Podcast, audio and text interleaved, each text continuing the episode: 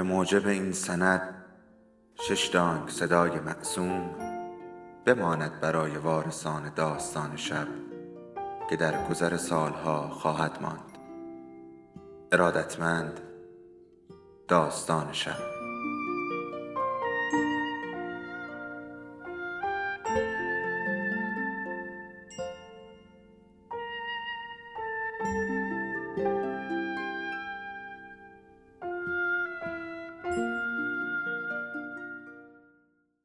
یکی بود یکی نبود.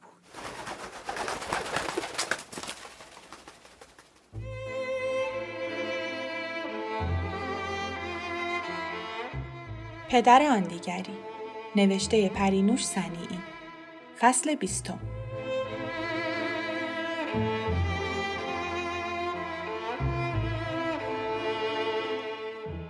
با آمدن فرشته قوقایی که از شب پیش شروع شده بود شکل دیگری به خود گرفت. فتان خانم سیلی محکمی به فرشته زد و بعد قش کرد. فرشته یک بند گریه می کرد. مادر به صورت فتان خانم آب ریخت. فتان خانم به هوش آمد. زد زیر گریه و برای اولین بار مرا بغل کرد. بوسید و گفت الهی قربونت برم خدا حفظت کنه. ببین قسمت این بود که تو بشی فرشته نجات من. مادر فرشته را به حمام فرستاد و ماجرا را برای فتانه تعریف کرد. فتانه خانم وحشت زده گوش داد و هی به صورتش زد و لپایش را کند. بالاخره گفت الهی قربونت برم مریم جون. مبادا اینو به گوش باباش برسه. خون به پا میشه. مادر گفت نه خیال جمع. میگیم از تو دلخور شده رفته خونه دوستش مونده. شبم دیر شده نمی‌تونسته برگرده. می‌خواسته کمی هم اذیت کنه. بالاخره امروز که عصبانیتش کم شده تلفن کرده و گفته کجا هستم. ما هم رفتیم دنبالش و آوردیمش. دروغهای مامانم حرف نداشت.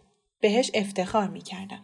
اسی گفت باری کلا چه مامان شجاعی داریم. پس چرا جلوی بابا و مادر بزرگ نمی‌تونه حرف بزنه و گریش می‌گیره؟ فتانه گفت حالا اونا کجان؟ دلم شور حسین رو می‌زنه. کمرش بدجوری گرفته بود و درد داشت. مادر گفت الان حتما تلفن می‌کنن. من به ناصر خیلی سفارش کردم که تا ظهر حتما یه تلفن به ما بزنه. فرشته رنگ پریده با موهای خیس آمد و روبروی مادر و فتان خانم نشست. فتان خانم گفت این چه کاری بود؟ نگفتی چه بلایی سر ما میاد؟ فکر نکردی چه آبرو ریزی میشه؟ فرشته گریه می‌کرد. مادر از پشت سر به فتانه اشاره کرد که حرف نزند و بلند گفت به نظرم حالت خوب نیست فرشته. می‌خوای بری بخوابی؟ فرشته گریه کنان گفت. حالا چی میشه؟ فتان خانم با هرس جواب داد. چی می‌خواستی بشه؟ برام آبرو نذاشتی. الان بابات میاد چی بهش بگم؟ وای من باید خودمو بکشم. مادر گفت. این چه حرفیه؟ طوری نشده. تو با مامانت حرفت شده بچه بازی در آوردی و رفتی خونه دوست تو خبر ندادی بعدش هم پشیمون شدی و تلفن کردی میترسم برم خونه راست میگه فتانه جون بذار چند روزی اینجا بمونه آبا که از آسیاب افتاد عصبانیت باباش تموم شد میاد خونه آره به نظرم این بهترین کاره تلفن زنگ زد مادر با سرعت خود را به تلفن رساند با خوشحالی گفت چطور خبر نداریم؟ خبر داریم اونم خبرهای خوب. آره به خدا. الان اینجا جلوی من نشسته. آره ماشاءالله خوبه. خونه دوستش بوده. صبح زنگ زد من و شهاب رفتیم دنبالش و آوردیمش. من از کجا می‌دونستم تو کجایی که بهت زنگ بزنم؟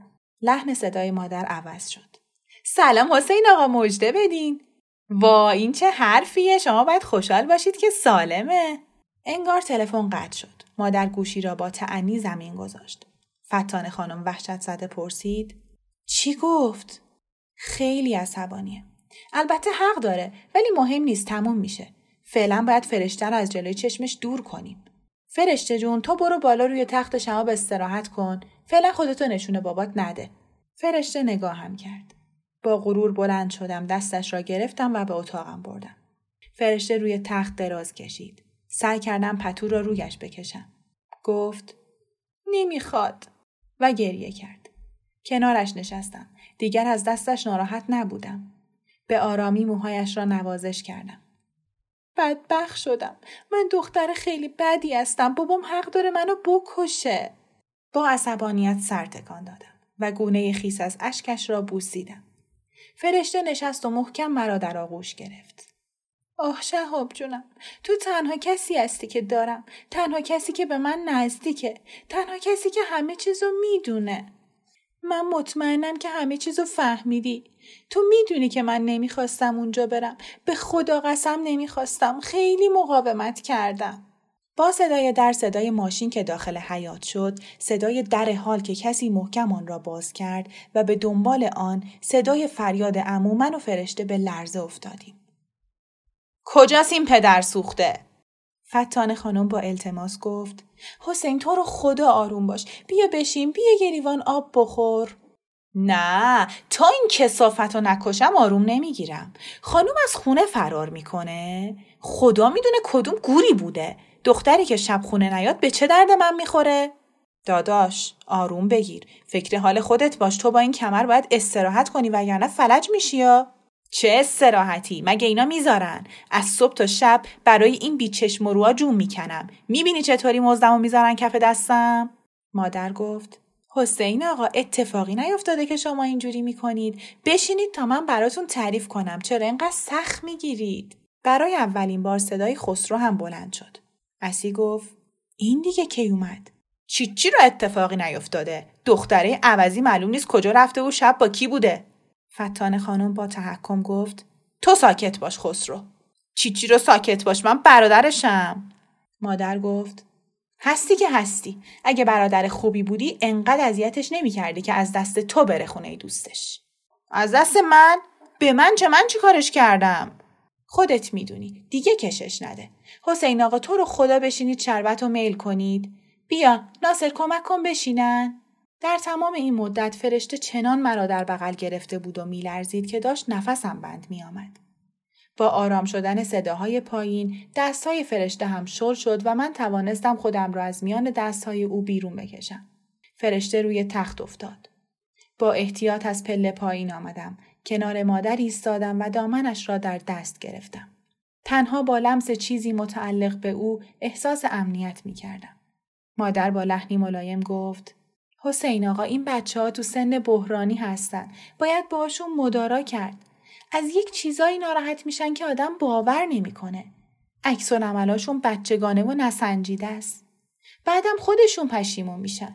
فرشتم خیلی حساسه. نمی‌دونم بین اون و مامانش چه حرفی شده. خسرو هم اذیتش کرده. اونم قهر کرده رفته خونه دوستش. بعدم پشیمون شده و برگشته. همین. همین. از دیشب تا حالا پدرم در اومد. بدبختم کرد. نمی‌دونی چی کشیدم. تو پزشکی قانونی صورت هر مرده ای رو که دیدم حالت سکته بهم دست داد. هزار جور فکر و خیال کردم. صد دفعه مردم و زنده شدم. حالا میگی همین؟ بچه است. نفهمیده چی کار می‌کنه. البته شما حق دارید. دیگه هم از این کارا نمی‌کنه. حالا که الحمدلله به خیر گذشت. خدا رو شکر کنید. آروم باشید. به فکر سلامتی خودتون باشید. فتان خانم شربت را به دست امو حسین داد و با گریه گفت هرچی بگه حق داری. ولی مریم راست میگه. این بچه ها تو سن بدی هستن. دست خودش نبوده. انقدر پشیمونه. انقدر گریه کرد و معذرت خواست که خدا می‌دونه. حالا کدوم گوری بوده؟ خونه دوستش. کدوم دوستش؟ مگه دیشب به همه زنگ نزدید؟ خسرو جلو آمد و با عصبانیت گفت بابا جون دروغ میگن دوستش کدومه؟ من خودم با همشون حرف زدم. اگه راست میگن اسمش چیه؟ آدرس خونش رو بدم برم ازشون بپرسم.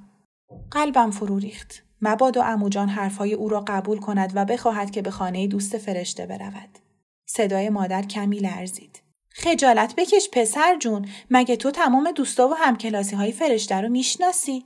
من رفتم در خونشون اتفاقا آدمای خوبی هم بودن. با مادرشم صحبت کردم. حسین آقا خسته ولی هنوز عصبی گفت اگه آدمای خوبی بودن چرا به ما خبر ندادن؟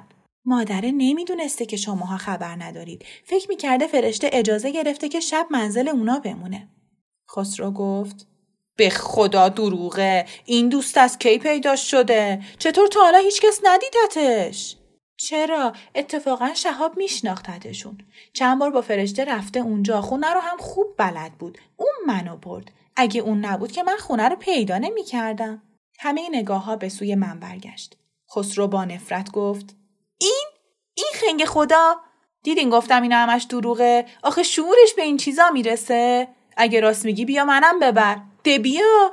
به طرفم آمد. محکم مچ دستم را گرفت و به طرف در کشید. مادر و فتان خانم وحشت زده نگاه می‌کردند و دست و پایشان را گم کرده بودند. دبیا بریم خنگ گاگولی. تا خونشون رو نشونم ندی ولت نمی‌کنم. خشم در تمام وجودم شعله کشید. آزارهایی که از خسرو دیده بودم پیش چشمم مجسم شد. با نفرت و قدرتی که از جسه کوچکم بعید بود دستم را از دست خسرو بیرون کشیدم و فریاد زدم دیوس مادر قهوه‌ای. اینها بدترین فوشهایی بودند که بلد بودم و در ذهنم به آدمهای بد می‌دادم ولی از سکوت ناگهانی فهمیدم که این بار فوشها در ذهنم گفته نشده بلکه بر زبانم هم آمده و همه شنیدند. خسرو وا رفته بود. چند لحظه بر جا ایستادم. بعد برای فرار از بند نگاه های متعجب اطرافیان گریختم و از پله ها بالا رفتم. احتیاج به جایی خلوت داشتم تا آنچه را که رخ داده بود بفهمم. پشت سرم فریاد شادمانه مادر را که قبل از همه از بخت بیرون آمده بود شنیدم. حرف زد. دیدید حرف زد. امو با خنده کوتاه گفت آره چه حرفی هم زد. و بعد قاه قاه خندید.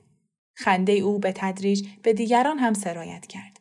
همه ابتدا آرام و بعد با صدای بلند خندیدند. با تعجب از بالای پله ها نگاهشان کردم. از شدت خنده اشک از چشمان امو سرازیر شده بود. همانطور که آنها را پاک می کرد گفت ناصر جون اگه قراره بچت اینجوری حرف بیفته همون بهتر که حرف نزنه وگرنه خواهر مادر برامون نمی‌ذاره. پدر هنوز متعجب و ناباور بود. بی اختیار گفت از کجا یاد گرفته؟ از همون جایی که همه بچه ها یاد می‌گیرن. به طرف اتاقم رفتم ولی فرشته آنجا خوابیده بود. نمی توانستم با دوستانم خلوت کنم. در تراس را باز کردم. مدتی در گوشه ای ایستادم. از بالا خانواده امو را دیدم که می‌رفتند. پدر زیر بغل امو را گرفته بود. امو دیگر عصبانی به نظر نمی رسید. فتان خانم هم تون تون تشکر می کرد و خسرو دمغ بود. با رفتن آنها حیات ساکت شد. از پله هایی که تراس را به پشت بام وست می کرد بالا رفتم. روی سکوی وسط پشت بام نشستم. خیلی خسته بودم.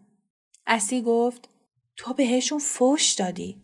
آره اونا هم شنیدن یعنی صدا از دهنم بیرون اومد. آره دیدی چقدر تعجب کردن همه ساکت شدن مثل این بود که خسرو رو کتک زدی. ببی گفت فوشامون خیلی بد بود مگه نه؟ آره بابای آرش گفت اینا رو از کجا یاد گرفته؟ احساس سباکی می کردم باری از دوشم برداشته شده بود. اولین قدم را برداشته بودم. آفتاب زمستانی ملایم و دلپذیر بود. همه چیز به نظرم زیبا می آمد. بلند شدم. به طرف لبه پشت بام رفتم. به حیات خانه همسایه پشتی که بزرگ و پردرخت بود نگاه کردم. فقط دو درخت که شاخه هایشان به پشت بام می رسید سبز بودند و بقیه برگ نداشتند.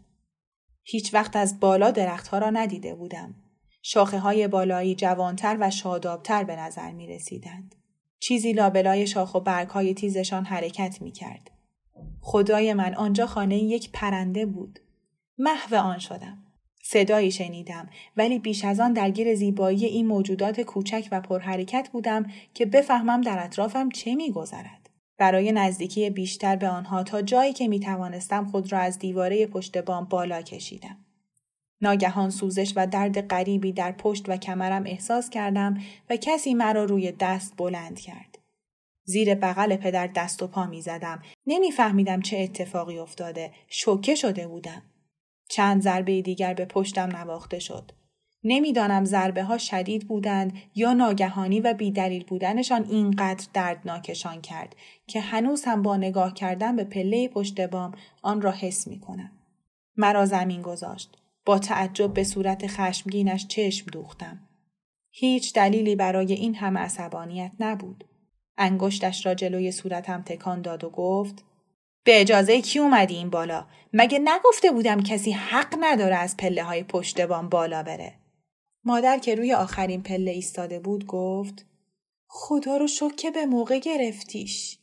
آره تا شیکم آویزون شده بود خدا رحم کرد. دوباره به طرف من برگشت و گفت اما اگه یه دفعه دیگه بیاییم بالا همچین میزنمت که نتونی بلند شی. تازه یه تو دهنی هم باید بخوری. و با پشت دست ولی آرام به دهانم زد. این هم مال این که حرف بد زدی. بعد از این فقط باید حرفای خوب بزنی فهمیدی؟ مادر گفت اه ولش کن حالا که وقت این حرفا نیست. مادر دستم را گرفت و با احتیاط از پله های پشت بام پایین آمدیم. ناصر این پله ها خیلی خطرناکه باید یه فکری براش بکنی. در سرم همه چیز به هم ریخته بود. حیرت و تعجب جای خود را به نفرت و خشم می‌داد. درد کتک ها با توجه به بیدلیل بودنشان چند برابر می‌شد. وقتی پایین رسیدیم دویدم و به توالت رفتم. در را بستم و پشت آن ایستادم. اسی گفت چقدر خنگه! خب ما وقتی توی اتاقمون فرشته خوابیده مجبوریم بریم بالای پشت بوم تا با هم حرف بزنیم. ببی گفت آخه میگم پشت بوم خطرناکه. اه چی چی رو خطرناکه؟ خودشون بلد نیستن از پله بالا برن. بی خودی میگن خطرناکه. حالا برای چی زد توی دهنمون؟ گفت برای اینکه حرف بد زدی. چه لوس. مگه کسی رو برای حرف بد زدن می‌زنن؟ خودش همیشه میگه پدر سگ پدر سوخته. بچه های کوچه هم همیشه بد حرف می‌زنن. تازه وقتی شادی میگه پدر سرد خر همه میخندن. فقط اون کسی که بهش فوش دادن عصبانی میشه. ولی ما که به اون حرف بد نگفتیم به خسرو گفتیم. اون چرا ناراحت شده؟ یعنی انقدر خسرو رو دوست داره که ازش طرفداری می‌کنه؟ پس چرا وقتی خسرو به ما میگه خنگ ازمون طرفداری نمی‌کنه؟ میگه بعد از این باید حرفای خوب بزنی. اصلا کی خواسته حرف بزنه؟ اونم با این. یادت باشه باهاش حرف نزنی یا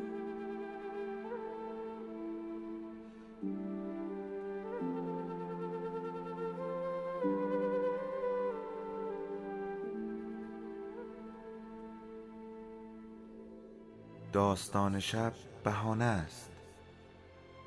برای با هم بودن دور هم نشستن شنیده شدن.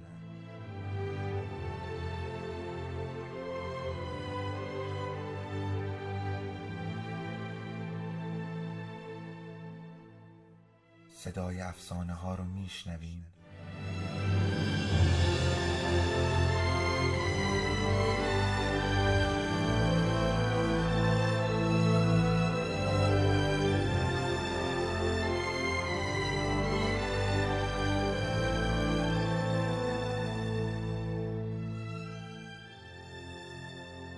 شبتون بخیر.